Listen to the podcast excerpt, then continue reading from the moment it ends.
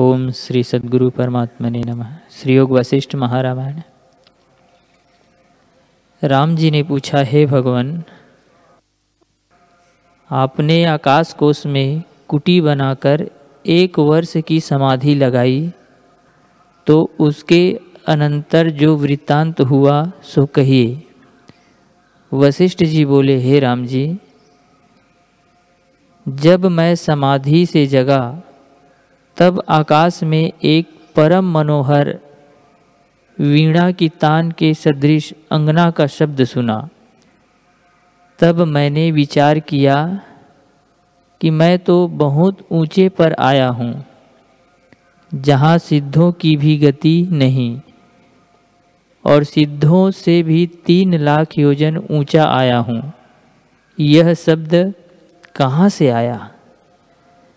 ऐसे विचार कर मैं देखने लगा तो दसों दिशाओं में आकाश ही आकाश दिखा।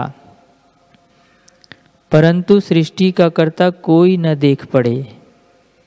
तब मैंने विचार किया कि सृष्टि आकाश में होती है, इससे मैं आकाश ही हो जाऊँ और इस शब्द को जान पाऊँ कि किसका शब्द है।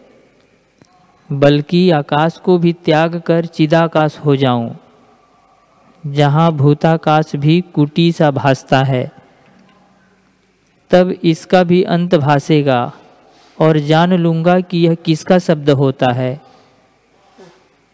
ऐसे विचार कर मैंने निश्चय किया कि यह शरीर यहाँ रहे और नेत्र मूंदे रहे। तब पद्मासन लगाकर मैंने बाहर की इंद्रियों को रोका और जो इंद्रियों की वृत्ति, शब्द आदि को ग्रहण करती थी, उसको भी रोक लिया।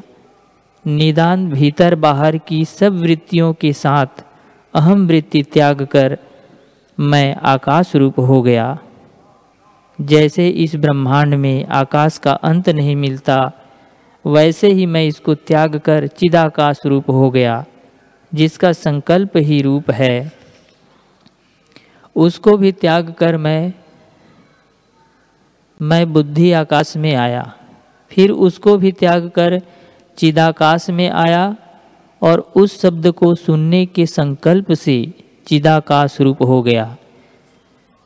जैसे समुद्र में मिली जल की बूंद समुद्र रूप हो जाती है, वैसे ही मैं चिदाकाश हो गया, जो निराकार और निराधार है।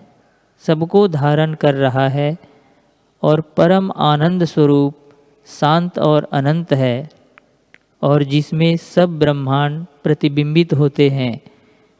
जब मैं आत्मा के आदर्श में स्थित हुआ, तब मुझको अनंत सृष्टियाँ अपने आप में भाषित होने लगी।